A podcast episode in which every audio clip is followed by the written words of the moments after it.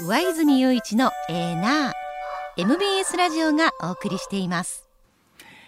時刻6時26分になります。ここからは石田英二さんでございます。石田さんおはようございます、はいおはようございます。よろしくお願いします。はいまずはこちらからです。一連の池袋自公裁判すべて終結いたしました。改めて償いというものについて考えてみましょう、2019年のお話です。東京は池袋で松永真菜さん当時31歳と莉子ちゃん当時3歳車にはねられて死亡した事故をめぐりまして東京地裁は車を運転していた飯塚幸三受刑者92歳らに松永拓也さんへのおよそ1億4000万円の賠償を命じる判決を言い渡しています。その後複数の関係者への取材で原告側と被告側今月10日の期限までに控訴しなかったことが判明いたしまして判決が確定する見通しであることが分かりました。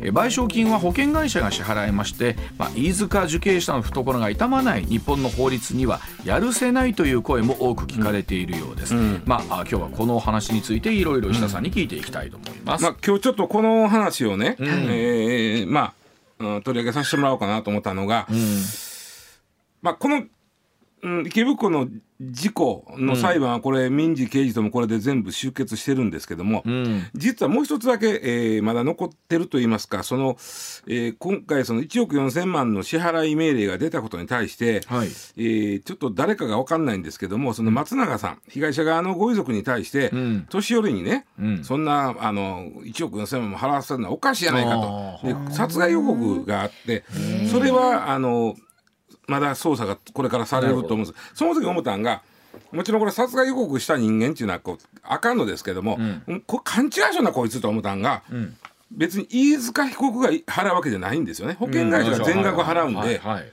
えー年寄りに1億4000万払わすんかっていうのは、きっと日本の保険制度をご存知ないからだと思って、でまああとそのもう一つはそのこのは裁判あ請求額は1億7,000万やったんですね。ご遺族のね、でもちろんその金額としてそのそれが必要だというよりはそのそれぐらいのおことをしたんだということやと思うんですけども、まあ、保険会社の代理人、まあ、弁護士さんですね、とが裁判の矢面に立つことによって、まあ、結局は1億4,000万になるんですけども、まあまあ高額です。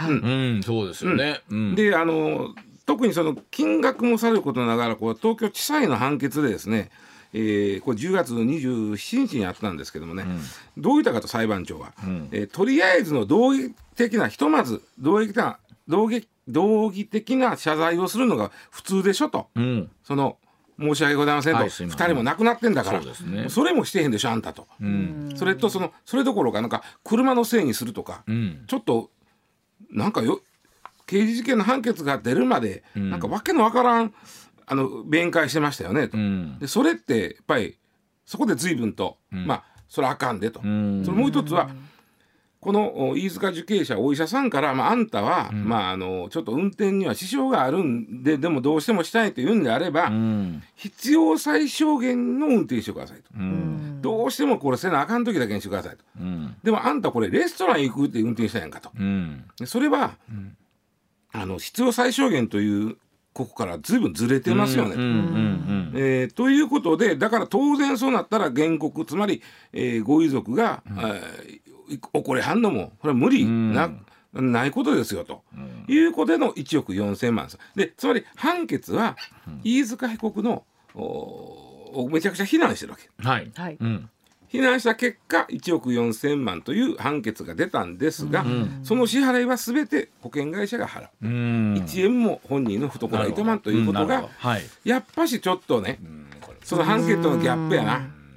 そうですね、うん。これがね日本の保険制度の、まあ、あある種の限界というか、えー、後でまた説明しますけどああどうぞ。ーなかなか難しい。一方でこの事故、まあ、い誰しも加害者になるそう。可能性というのはそれは、ね、そうです。我々も含めてうん。あっそうです。て、えーその時のための保険というのもこれまたあるわけなんですね。今回もうん。飯塚受刑者は自賠責以外に我々も普通まあ任意保険って入りますね。はいます。うん。で任意保険っていうの入ったら、えー無制限ってはい。書いてうん。人身に関しては、そうですね。そうですね。無制限が多いですよね。うん。あの物損はまあそこまで何億もいけへんやろか物損1億ぐらいにしといて、はい。人に関しては一体どういうことが起こるか分からないのでそこは無制限にしてるケースが多いですよね。多いでしょ。で、うん、この時にその今うわちゃん言うた、うん。うん、そのやっぱり人誰しもその過失っていうのは起こりうるんで、そそのために僕ら入ってるんだけども、この保険っていうのはね例えばね、自動車保険の場合、例えばそうやなお酒ベロベロに飲んでる、はいはい、もしくはそのえー、覚醒剤打っても前後不覚になってる、それで運転した人跳ねた殺した、うん、それは罪になりますけどもその場合の損害賠償も全額保険が払うんですよ。ああなるほどそうか。これは難しい。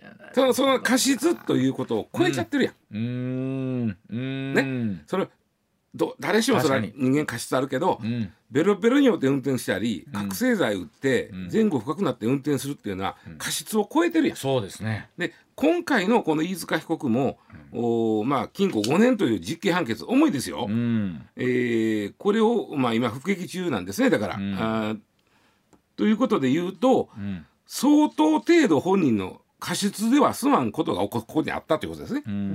でなのに1円も払えへんっていうのはやっぱり納得できへんというふうに思えへん。あの気持ちとしては。でしょ？でこれね日本のね保険の考え方なんですけど皆さんもちょっと分かっておいていただきたいんですがたとえベロベロによって運転して人をはねてしました。場合でも、亡くなった人には何の罪もないじゃん。あそうもちろんです。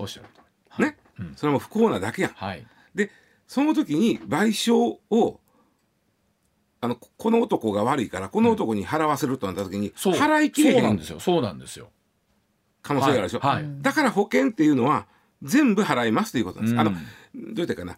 損害賠償なので、うん、えー、その損害賠償に損した額っておかしいな、はい、その事故がなかったらこれこうやったであろうという、現状まで復帰させるという意味での金額なんですよこれ。うんだからよくあの一室利益みたいなことも言いますけど、まあ、そういうことですね、もしこの事故がなかったらこうだったであろうというところまで回復させるということでの賠償金。難しいなと思うのがこれどうですかね？例えばじゃあ僕は保険に入っとると、はい、えー、対人も無制限だと、うん、だからお酒を飲んで運転していいぞとは誰も思わないでしょ、うん、とは思わないし、でもそういうやつにはねられた時に、あのこいつからもらえたってそいつが視力がなかったら全然あかんやん。石田さんこれはすごいこう言葉を選びますけど、うんうん、なんだろう。そのその非常に悪意があって、うん、お酒も飲んでたあるいは薬物に頼っていた、それでいて、えー、人を殺してしまった。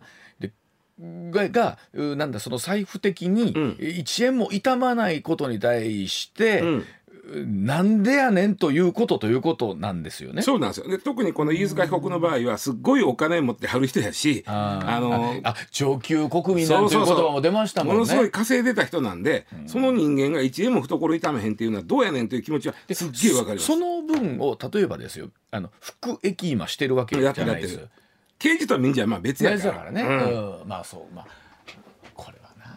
なかなかでもな何回かこう腹が収まれへんあのご主人拓也さんがおっしゃってた、うん、その懐が痛まない事情についてやるせないと、うんうん、いう、そうね。また一歩でただまあそうなんでこれね人間の気持ちな不思議なもんで確かにその、それに対していかがなものかなんか懐いかないの納得いかないという、方もいらっしゃれば、うんうん、えー、その年のいったね、うん、えー、受刑者にお金を払わせるのはおかしいというふうに言うてくる人もおるわけじゃないですか、ね。そうなんです。で、あの懲罰的損害賠償という考え方があって。これ日本は採用してないですね、うん、えー、これ採用してるのはアメリカとイギリスが有名です、うん、よくあの話に出てくるのがあのマクドナルドコーヒー裁判ですねあれはまああえて法人ですけどめちゃくちゃ熱いコーヒーを出しすぎ熱すぎると、うんうん、で、えー、これねあの一部切り取られちゃってるただ単に熱い熱いってやけどしたから1億円払えやなかったんですあれ熱いコーヒーを、うん、おこぼして運転してた、運転してたのはあのこぼしたのはおばあさんなんです、あれ、車の中で,、で運転してたのはお孫さんまあ言うたらお孫さんけど大きいですよ、うん、成人ですよ、うんうん、その方にかかって、うん、その方が、まあ、2年くらいあの移植手術皮膚移植をしたりして大変やって、それに対して、まあ、3億円という懲罰的、うん。損害としては3億もない、うん。でもマクドナルド社に対してアメリカの懲罰的に3億円払えという、懲罰的損害賠償という考え方なんですよ。はい。で今回もしもうそれがまあ日本にあればね、例えば飯塚被告に懲罰的損害賠償というのがゼロではない。保険とは別にと。別に。別に。でそ保険っていうのは実際のさっき言った損害額プラス慰謝料までなんですね、あ保険の場合ね、この1億4000万には慰謝料も入ってるわけ。あうん。ね、ででもそれは保険が払会社が払っちゃうんで、懲罰的損害賠償を払うべき人間はまさに当の本人なんですけど、そういう制度は日本にはないということです。でもなんかほんま不思議やな。む難しいけどもそこのところでなんか払わないとか、ん。えーなんか逃げられるとかそうね。才能があるとかになって、そこでまたモヤモヤすんのもね、気持ち悪いしなと調べてみたんですよ、過去にその懲罰的損害賠償請求を日本があなんていうか裁判所にこう、み認めさせようとした裁判があるんやらないんやら、はい。であったんですけども、結論から言うと裁判所は認めてないんですよね、この事故もひどいですよ。こんなんでもあかんのかという事故ですよ。京都です。2007年、もうだからだいぶ前ですね、15年ほど前なんですけど16年前なんですけど京都のまあ大型商業施設ですね、そこでの駐車場。うん。で8歳の男の子がうん。よう前を見てへんだ車にはねられて、ん。亡くなってしまったことっていう事故があったんですよ。はい。でこのはねた男、ん。まあむちゃくちゃなあのう見たら免許こんなやつ渡したらあかんでっていうようなやつで、もう例えばスピード違反とか整備不良とかで、ん。罰金刑過去にうん食らってて罰金っていうのは相当な、うん。あの違反をせなあかんわけ。うんうん。反則金とは違いますから反則金と違いますからね。罰金やからね。で,、えーでしかもそれそれだけにこの男もなんせ信号無視はする色むちゃくちゃな運転して過去2回運転免許の停止処分食ろうとるんですよ。それでもでもっと最悪なのが跳ねたのも停止中なんですよ。中に？跳ねてその男の子かわいそうに亡くなっちゃった。それに対してあの当然ご遺族側としてはこの男にねその保険会社が全部払うというのはやっぱり納得できへんと。こんだけのことして。本人からやっぱり懲罰的な損害賠償請求を請求ししたわけですよ、ん。裁判所。ん。あの時に、えーっとこれ京都やから京都地裁の判決は、ん。これ実はねこう言ってます。不法行為に基づく損害賠償請求というのは制度というのは不法行為がなかった時の状態に回復させることを目的とする、さっき言ったことやね。うん。うん。というこれは最高裁判決が出ております。うんはい。ということでこの基本原則にのっとって加害者に対する制裁をその与えるというのがそ損害賠償請求ではないとうん。言うて、えー懲罰的なものは認めへんうん。ということがあってまあうーん。例えばそれこそ石田さんその最高裁のうん。今言ってるような判決みたいなものが今後例えば何かでまた覆るみたいなことあったりするんですか、それは最高裁でね。うん。下では覆れへんわ。うん、あの最高裁まで行くというケースもあったり、うんあるでしょうね。ただねこのアメリカでその,、うん、その懲罰的損害賠償請求に対してアメリカでもね、おかしいんちゃうかという考え方あるんですよ。というのはそれは刑事罰にあなっちゃうと。そうはいはい。で刑事罰は刑事罰で黒点ねんから、はい。2回刑事罰を与えることになる。はいはいなるほど。さっきあった禁錮5年とかとあった場合そういうことですよね。それ服役してる、ん。それにさらに乗っかせ乗っけるようにうんお金もとなるとなるほど。2回の刑事罰になって、そうですねそうですね。これは理屈はおかしい。ただねうわちゃん一つだけ、うん。何？日本でもねあの懲罰的、えー損害賠償請求を認めてるケースがあるんでそれは何かというと、ん。あの知的財産をねわざと侵害した時、うん。例えば特許、ん。これは人の特許だと分かってて分かってて、ん。わざとそれを侵害した場合は、ん。えーその損害損したやんけという額の3倍返しというルールがある。これは懲罰的そ損害賠償、はいはい。で特許とかそういう著作権にはあるんですわ。そういう制度。だからそういうこういうのにも今後ゼロ絶対何か言うたらそら分からんうんまあそれこそまたこういうことがまあ頻発したら困るんですけれども、な何度か起こってきてみたいなことになったりするんでしょうかね。なまあるほどこのテーマはちょっと覚えておいてもらいたいなというふうに思います。はい、はいでは続いてこちらです。時刻6時40分回っています。手術に欠かせない抗菌薬30年ぶりに国産化へでございます。中国に依存している抗菌薬の原薬の製造に国内の製薬企業がおよそ30年ぶりに乗り出すことになりました。この手術に欠かせない抗菌薬が経済安全保障推進法における特定重要物質に位置づけられたことを受けた対応だそうです。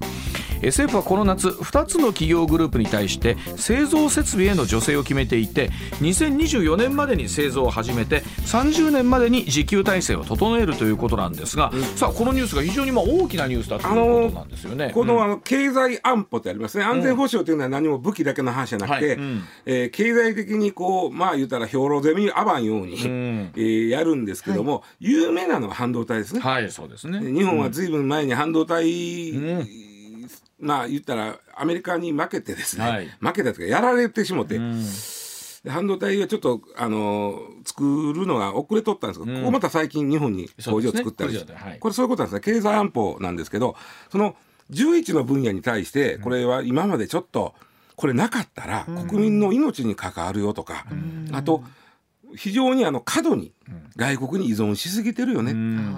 っていう11のもに関しては、ちょっと国内で作れるようになっとかなあかんやと、うん。それに対して助成金とかはまあ国が用意しましょうと、それで作るんならば、うん。っていうのがこの経済安保のお特定重要物資っていう考え方なんですね。で今言った半導体あと永久磁石、ん。えー工作ロボットとかね、あと航空費と部品とかあっていろいろあどどっちかというとその機械系のイメージがあるんですけども、うん。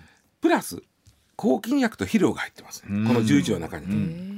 で抗菌薬っていう特にこの抗菌薬がめちゃくちゃ大事なんですけどもどうしても半導体ばっかりの話言っとったんですね。で今回ちょっと、えーこの抗菌薬の話になったんで、これを機会に皆さんにご紹介したいんですが、抗菌薬っていうのはそもそもまあ言うたらまあき細菌を殺したり、かかなんか活動を抑えるようなもんなんですけど、よく抗生物質ってありますね。あありますでね。抗生物質は大きく抗菌薬なんの中に入ります。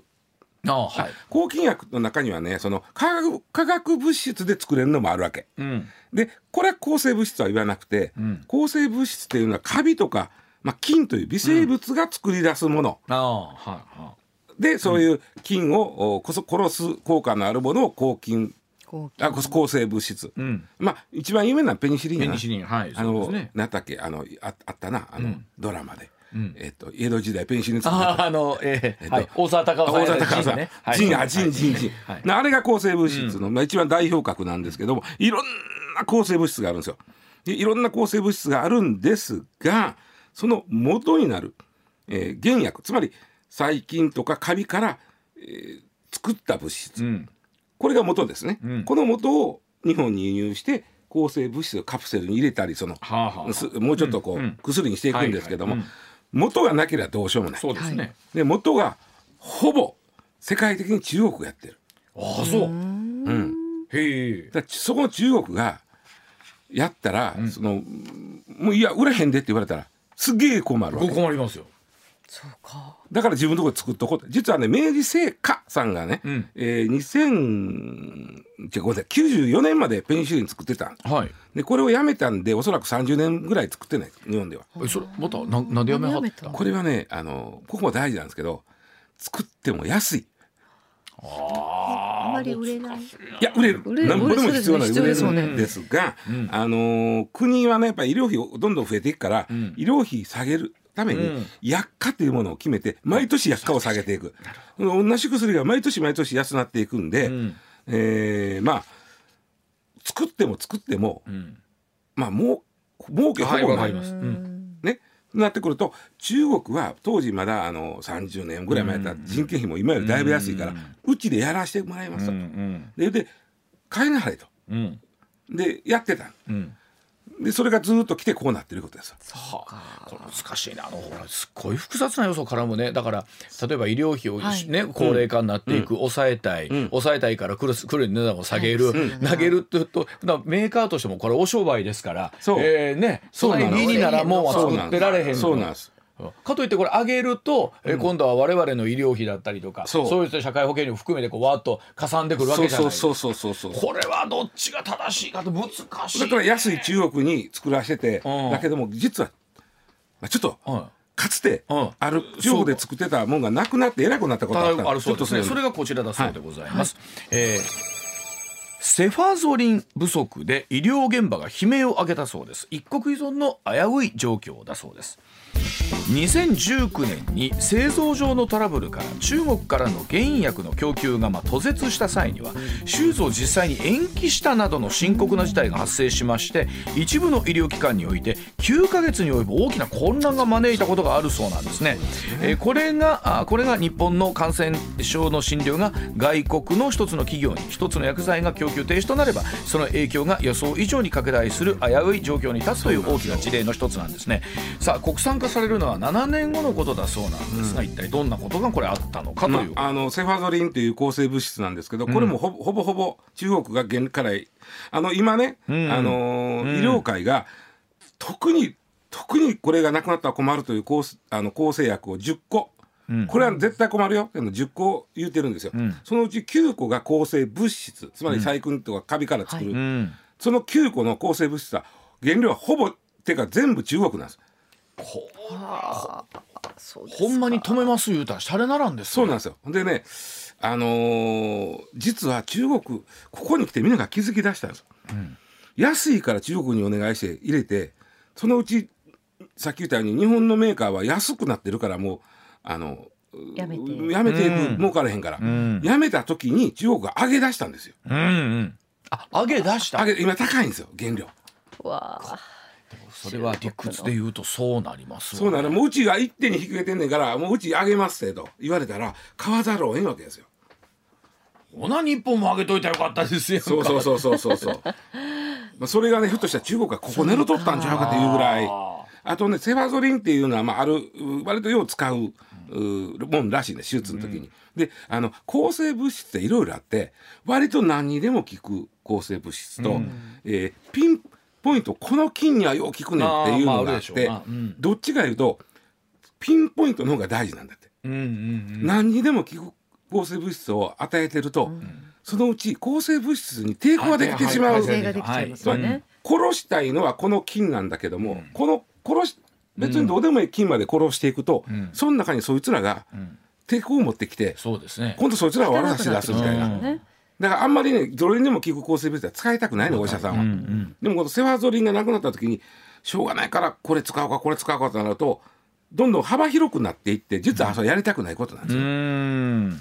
うんあのだってな世界中でこう抗生物質が効けへん耐耐性菌のせいで何百万人って死んでんやからね、うんうんでそれも日本だってすげえ数死んでるから、うんうんうんあんまやりたくないんだけども、うんまあ、それでしのいだのがこのセファゾリン事件なんですけどね。うんうん。うん。だからまあ結局こういうことを防ぐためにもではないですけどもまあ日本で独自にちゃんと作っていきましょう。手があかんそれに対して工場をもう一遍稼働するんやったらお金出しますってっていうのがこの安全保障上の法法律なんですよね。本当に確かにおっしゃるように薬って、まだ今日製造ラインスタートさせたからそう、えー明日すぐできるもんじゃないでしょう。でね、お医者さんがおっしゃるのは、抗生物質とか抗菌剤っていうのは手術の時に、あの感染したらあかんから、点滴に入れて、手術の間中ずーっと入れとくの、はいはいはい。で逆に言うとそれがなかったら手術できへんねて。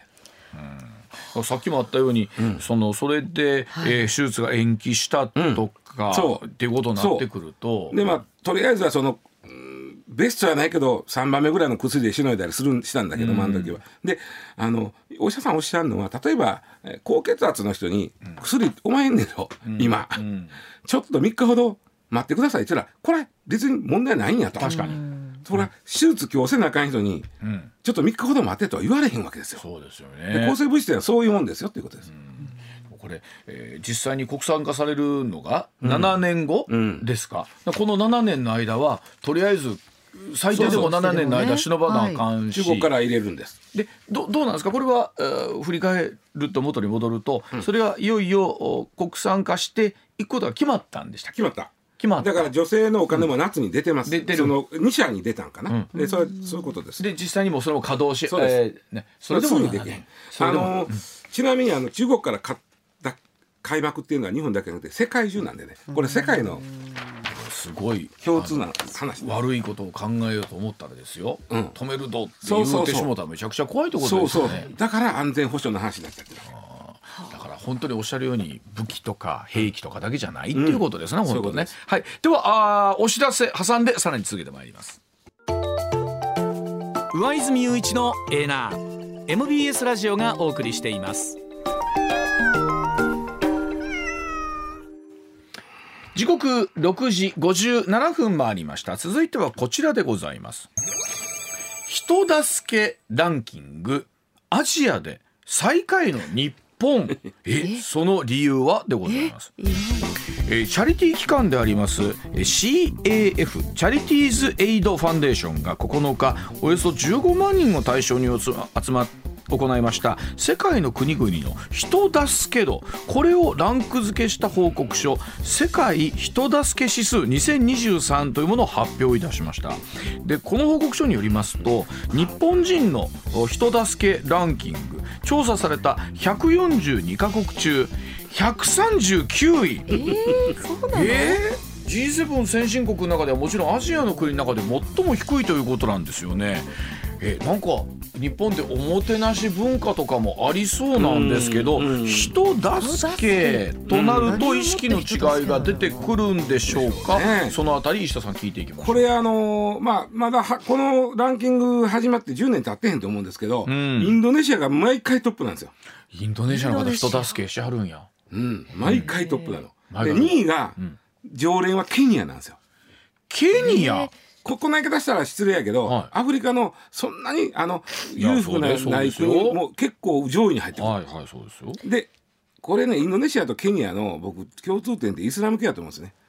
ああ、これどういうことで測ってるんですか？3つあるんですよ。ん。あの見知らぬ人をあえっとね、見知らぬ人または助けを必要としている、うう知らない人を助けたか。うんはい、はい、知った人じゃなくて、うん。助けたかが一つ、うんうん。で、はい慈善団体に寄付をしたかが一つ。ああでもう一つボランティアをしたか。この3つを指数化して足すんです。そうか。なるほどな。一はあってでもも寄付とか。寄付とかボランティアって日本人は結構まだうん。そんなにそれがねまああのーイスラムイスラム教は記者喜んで捨てるっていう考え方があって、ね。うんうん。これは義務なんで、うん。貧しい人にその何かを与えてくださいっていうのは義務なんで、ん。もうほとんど納税のようにみんなするわけです。はあ。だからそこは分かります。で今うん。ポイントは今うん。松川さんがおっしゃった知らない人を手助けしたかどうか。したか。じゃあこれがもう日本別タこれ私毎日やってる、じゃあそのあたり7時の時報の後お聞いていきましょう。7時でございます。さあその人助け見知らぬ人を助けた、うんえ松川さん何やってるの？私今毎日一案内って言ってえどういうことどういうこと？それこそあの、大阪とか特に迷ってらっしゃる方多いので、うん。まあ外国人に問わず、うんどこ行きたいですかって聞いてご案内するっていうのを毎日やってあそうか言ってロザンさんみたいなます。そうです。仕事ロザンの道案内しようみたいなことを自分でやってる。え結構どうなの？あの困ってらっしゃる？大体みんなねあの携帯電話持ってうろうろされてて、うん。それがあったらいけるはずなんですけれども、うんうん。すっきりと行きたいかったりわかるわかるちょっとややこしい道もあったりするじゃないですか。は梅田ダンジョン案内するわけ？大体阪急と JR の間でうろうろされてる方多いので、どこっちですよあっちですよっていうのをするようにしてます。ちなみ。にどこっていうのが多いの？案内やっぱりでも皆さん京都に行きたいっていうのでそれこそ阪急で行くのか JR で行くのかとかあそのあたりも嵐山だと私は阪急をおすすめするんですけれども、うん。なんか JR に行こうとするのででも行けないこともないんですけど、うんうん。こっちの方が早いと思いますよとかいうう案内をしてのを案ますね。これはどうですか？人助け？もうポイント高いです。ポポイント高いです。かポイント高いです。ポイント上げてるはずなん松だけど。川さんありがとうございまます。ポイント上げてもらって。で日本が別タなのがさっき言った3つの中で、うん。その見知らぬ人をた助けたかこれがねはっきり言ってね毎年これ日本最下位なんですよ。実は日本はき寄付も割と、まあ、まあそういう意味ではまだしてる。ちょっとずつ定う着んちょっとね日本人の場合ね寄付をね義務やと思ってる感じがあってうあんの自分からするというよりもその赤い羽のあれが回ってきたぞで町内会だからみたいな。やってますね。なるほどほんまやえーそうやな。義務っぽくやってますね。本当はもうちょっと義務どうせ払うんなら義務と思わずにやったらいいもっとポップにで気軽にねっていうのはなるほど。うんまあまあほん。でその人助けがね少ないの。でこれは僕はあの日本人ってねあの傍観者効果がすっごい強いと思ってて。傍観者効果。傍観者効果というのは社会学用語なんですけども、うん。えーまあ例えばね自分一人ぐらいが関われへんでもまあそんなに誰か助けるやろ。あのこの間もありましたよほら。新宿かどっかで、はい。あのホストのなんちゃらで刺されて、それを、うー助ける人もいればスマートフォンでずっと。そうそうそう。あのスマホで撮るっていうのはもうちょっともう僕はもう傍観者効果を超えとると思うんだけどうんあのどっちかというとお腹抱えてうーってなってる人をどんどん横通り過ぎていくイメージでうす。ん。まあ誰かがまあ私一人ぐらい。うんそうやな、ね。そうですね。誰かがやってくれるっていう思いでまあるのかも、もう私が関われへんだ関われへんだからでこの事態が大して変わらんやろとか、うん。あとはあのまあどうだかな。みんなが動けへんっていうことは、ん。大したことないんやろ。あー。なんかあったらきっとえらいことなっとるよなと。あなるほど。まあそこでまあまあみんなが通り過ぎあまあさっきの人も通り過ぎた。これは大したことないんやろなっていう考え方、だから一方でこう確かにお一人の方に対して5人ぐらいはとかかってると、うん。言っても邪魔になるだけかなとかねなんかあるのかもしれないですよね。電車の中でちょっと急病人が出た時に、ん。電車を止めるかどうかってすごく悩む時あそうやね。ります止めてみんなに迷惑かけちゃっていいのかなとか、うん。でもこの人すごくしんどそうだしって思うと、うん。まあ次の駅で降りてもらうのが一番ええねんかもしれんけどね、うん。あのあとあともう一つはそのうんなんかやった時に、あいくらこう仕上がってて逆に今言われたら嫌やなな。るほ。どなるほど。えこれはえそのう文化的にというか。そうなんです。僕ね、うん。日本人はこの傍観者効果が強いというかあの集団から浮いたことをしたないというのがすごい強いように思うんですよね。でもなんかうねお祭りとか見ててもそうですけどまとまった感じとかまあそれはみんなで同じことをするからか。でもおもてなしみたいなのもあるじゃないですか。周りに合わせるのはとっても得意なんですど、うん。僕この間あのーちょうど梅田でなんかねおおじおじいちゃん70ぐらいの人かな,、ん。なんか倒寝てはったことな僕最初、うんうん。ようあるやん。うんあれはうん寝てはる。で、またそんな、まあ、言うてそんな感じやったから、ん。寝てはんのかなと思ったら、もうちょっと、ヘルプミー、ヘルプミー言ってるわけよ。ヘルプミー。あ外国の方？いや、俺もだから、外国の人がこれ行って、まあでも、多少片言やって分かるやろ思って、うんうん行ったら日本のおじいちゃんで、ん。低血糖なんですって。うん。でもう起き上がれない。うん。で僕それ低血糖怖いの知ってっから、ん。ジュース買うてきますわ、言うて。あの低血糖一番すぐ効くのはあの、はい。果物と果糖なんですよ、うんうん甘いジュースでよう入ってうんうんで買ってきますわ言ったらねおそのうちはねあのリュックの中にうん。氷か砂糖が入ってるあんで。うん。出してください、ん。でないねん。うわどこやめてほなんかジュースコーヒーに出てきた。やっぱこんなん入れてはんねや思って、ん。であったからで2つ口に入れてくださいって入れてあげたら、ん。まあ、しばらくしたらちょっとマシになって、うん。であれほっとったら死んでまうでああそうなん低血糖は。あらだからねまあまあいやよよかったなと思って気ぃついて、うん。やっぱりちょっと。ですよね。えでも結構その素通りしてはった感じだったんなんかねパッと見寝てるように見える。確かに。うん。確かにね。なるほど。よう見たらなんかもうこういうまま出されへんしんどい人やったよね。うん。あのさっきあったそのイスラムの方とかっていうのは、うんその記者の文化があるという意味では、うそのうボランティアとか寄付みたいなものとか、うん。人助けみたいな。高いですね。で、あ割とまあ人助けするんですけど今回ね2位が毎年ケニアなんですけど今年は2位がウクライナなんです。うん。これは見知ら見知らぬ人を人助けしたいです。つまり戦争起こってますからそこで例えば負傷した人。そうですよね。当然知らん人でも助けますよね。まあ、確かにあの震災とかあった場合はそう。そうそうそう、ん。だからまあそれがまあ機会がないというのはそれはそれでええんかもしれんのけども、でも世の中結構困ってる人いっぱいいてるもんね。まあ、なかなかこの数値が出た時にでも140、えー、な何カえっと、国で、2カ国中139位。9位はちょっと衝撃ですね。衝撃で毎年こんなんなんさ、あの、ま、真ん中ぐらいでもはい真ん中かですもんね。ちなみに去年は日本最下位です。で一昨年はブービーです。えー、ちなみにこれここにおもてなしも項目として入れてほしいな、そうですね、うん。ちなみに前後で言うとえギリシャ？うん、そうそう。ギリシャが19 138位アフガニスタン。イエメンが140、イエメンは、イエメンもだからそういう意味ではイスラム。そうですよね。ちょっとよう。じゃあ分かりました。インドネシアの人立派やな。松川さんの言う一日一一案日一案内。はい楽しいですよ、はい。出会いがあって。上泉雄一のエーナー MBS ラジオがお送りしています。取れたてピックアップニュース。こだわりの朝どれニュースをご紹介。まずはこちら。自見花子万博賞は14日の閣議後の記者会見でメキシコとエストニアが2025年大阪・関西万博への参加を辞退し新たにデンマークやフィンランドなど9カ国が参加すると明らかにしました、はい、一方ナイジェリアがパビリオンの自前建設を断念したことが同国関係者への取材で分かりました、まあ、ここに来ていろんな話出てますけれども例えば各国の建設に対する事情とか文化の違いというのもあるそうで、まあ、日本の場合というのはもちろん細かく計画を立ててそれに合わせてスケジュール通りにというところなんですけど一方で、えー、お国によってはですねざっくりと建設計画を立てて細かいところは、えー、立てながら考えていくその辺りの文化が合わないみたいなところも出てきているというのが今日今朝の新聞にも出てましたけれども、まあ、本当ね、えー、どっかで、ま、最後の最後間に合えいいじゃないかというところなのか一方でお金かかってきてますからね。そうですね。はい、はい。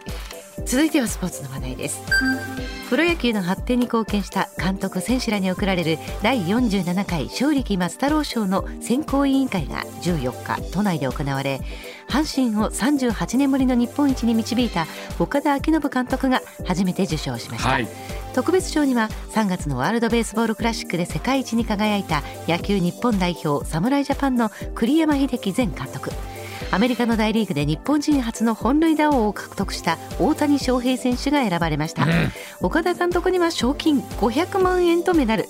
特別賞は賞金300万円とメダルが贈呈されます。あの、まあ、プロ野球のその年発展に貢献した方にという一人ですからセ・パ合わせて、はい、まあ本当その年の日本一の監督が選ばれることっていうのが多いんですけれども、まあ、その意味では岡田監督満場一致ということだったんですが、はい、まあ、一方で栗山監督が今回 WBC で残した功績も非常に大きかったですよ、大谷さんそうですし、まあ、特別賞ということなんですけど、まあ、本当に岡田監督も今朝記事を読んでおりましたそら年に一人やからなというところで随分喜びも表しておられたところでございます、えーえー、おめでとうございます、はい。うん、続いての話題はこちら。公明党の山口夏夫代表は14日岸田首相とおよそ1時間会談し11月22日から23日にかけて山口代表団長とする党の中国訪問団が北京を訪れることを報告しました山口代表は会談後記者団に対し習近平国家主席宛ての親書を総理に承りたいとお願いした。総理も分かりましたと快諾いただいたと述べました、まあ、これを受けてその岸田さんと習近平氏の会談とはどうなっていくのか、まあ、一方で習近平氏と今度アメリカバイデン大統領との会談というのもどうなっていくのかというところになりそうですね、はい、続いては関西の話題14日午後大阪市議会の万博推進特別委員会が行われ大阪・関西万博の会場建設費について大阪市民1人当たりおよそ1万9000円の負担となることが分かりました。万博の会場建設費はこれまでよりも500億円上振れし最大で2350億円となる見通しです、まあ、横山市長からもメッセージありましたけれどただ1人当たり1万9000円となってくると決して安い金額ではないなという実感はありますよね。はい、はい続いての話題はこちらです。三菱 UFJ フィナンシャルグループみずほフィナンシャルグループ三井住友フィナンシャルグループの3メガ銀行グループの2023年9月中間決算が出揃いました、うん、純利益は合計でおよそ1兆8000億円と過去最高水準になりました、はい、国内の資金需要が旺盛なことに加え米欧の利上げと円安で海外での利益が膨らんだことが要とされていて、うんうん、各社は今後の日本の金利上昇に期待を寄せています、まあ、各銀行の稼ぐ力が伸びてきているということなんですけど一方でまあ海外の景気の先行きによってまたこの状況変わってくるというところですから、まあ、慎重にというところは相変わらずでしょうね。はい、続いての話題はこちらです。宝塚歌劇団の女性団員が9月末に急死した問題で歌劇団は14日外部の弁護士らによる調査報告書を公表しました報告書はいじめやハラスメントは確認できなかったと指摘し会見では長時間労働で女性に強い心理的負荷がかかっていたのに適切なサポートができず安全配慮義務を十分に果たしていなかったと認め遺族に対し謝罪と補償を行う考えも示しました、まあ、今回の一連の報道の中で改めてその宝塚というのがどういう仕組みで、えー、工業成り立っているのかというね、はい、その中のことっていうのも少しずつ分かってきたんですけれども確かに110年にわたって、まあ、その生徒さんたちの間でいろんなルールを作ってきて、まあ、そこに歪みが出てきているというのもこれ事実だと思いますしあのご遺族の方からするといじめはなかったって言われるのに非常に厳しいメッセージだったなと思うんですよね。まあ、もしも悩みや不安を抱えて困っている方、えー、気軽に相談できる場所もあります。MBS ラジオのホームページにもあなたの声を聞かせてくださいのバナーがありますので詳しくはこちらをクリックしてご覧ください。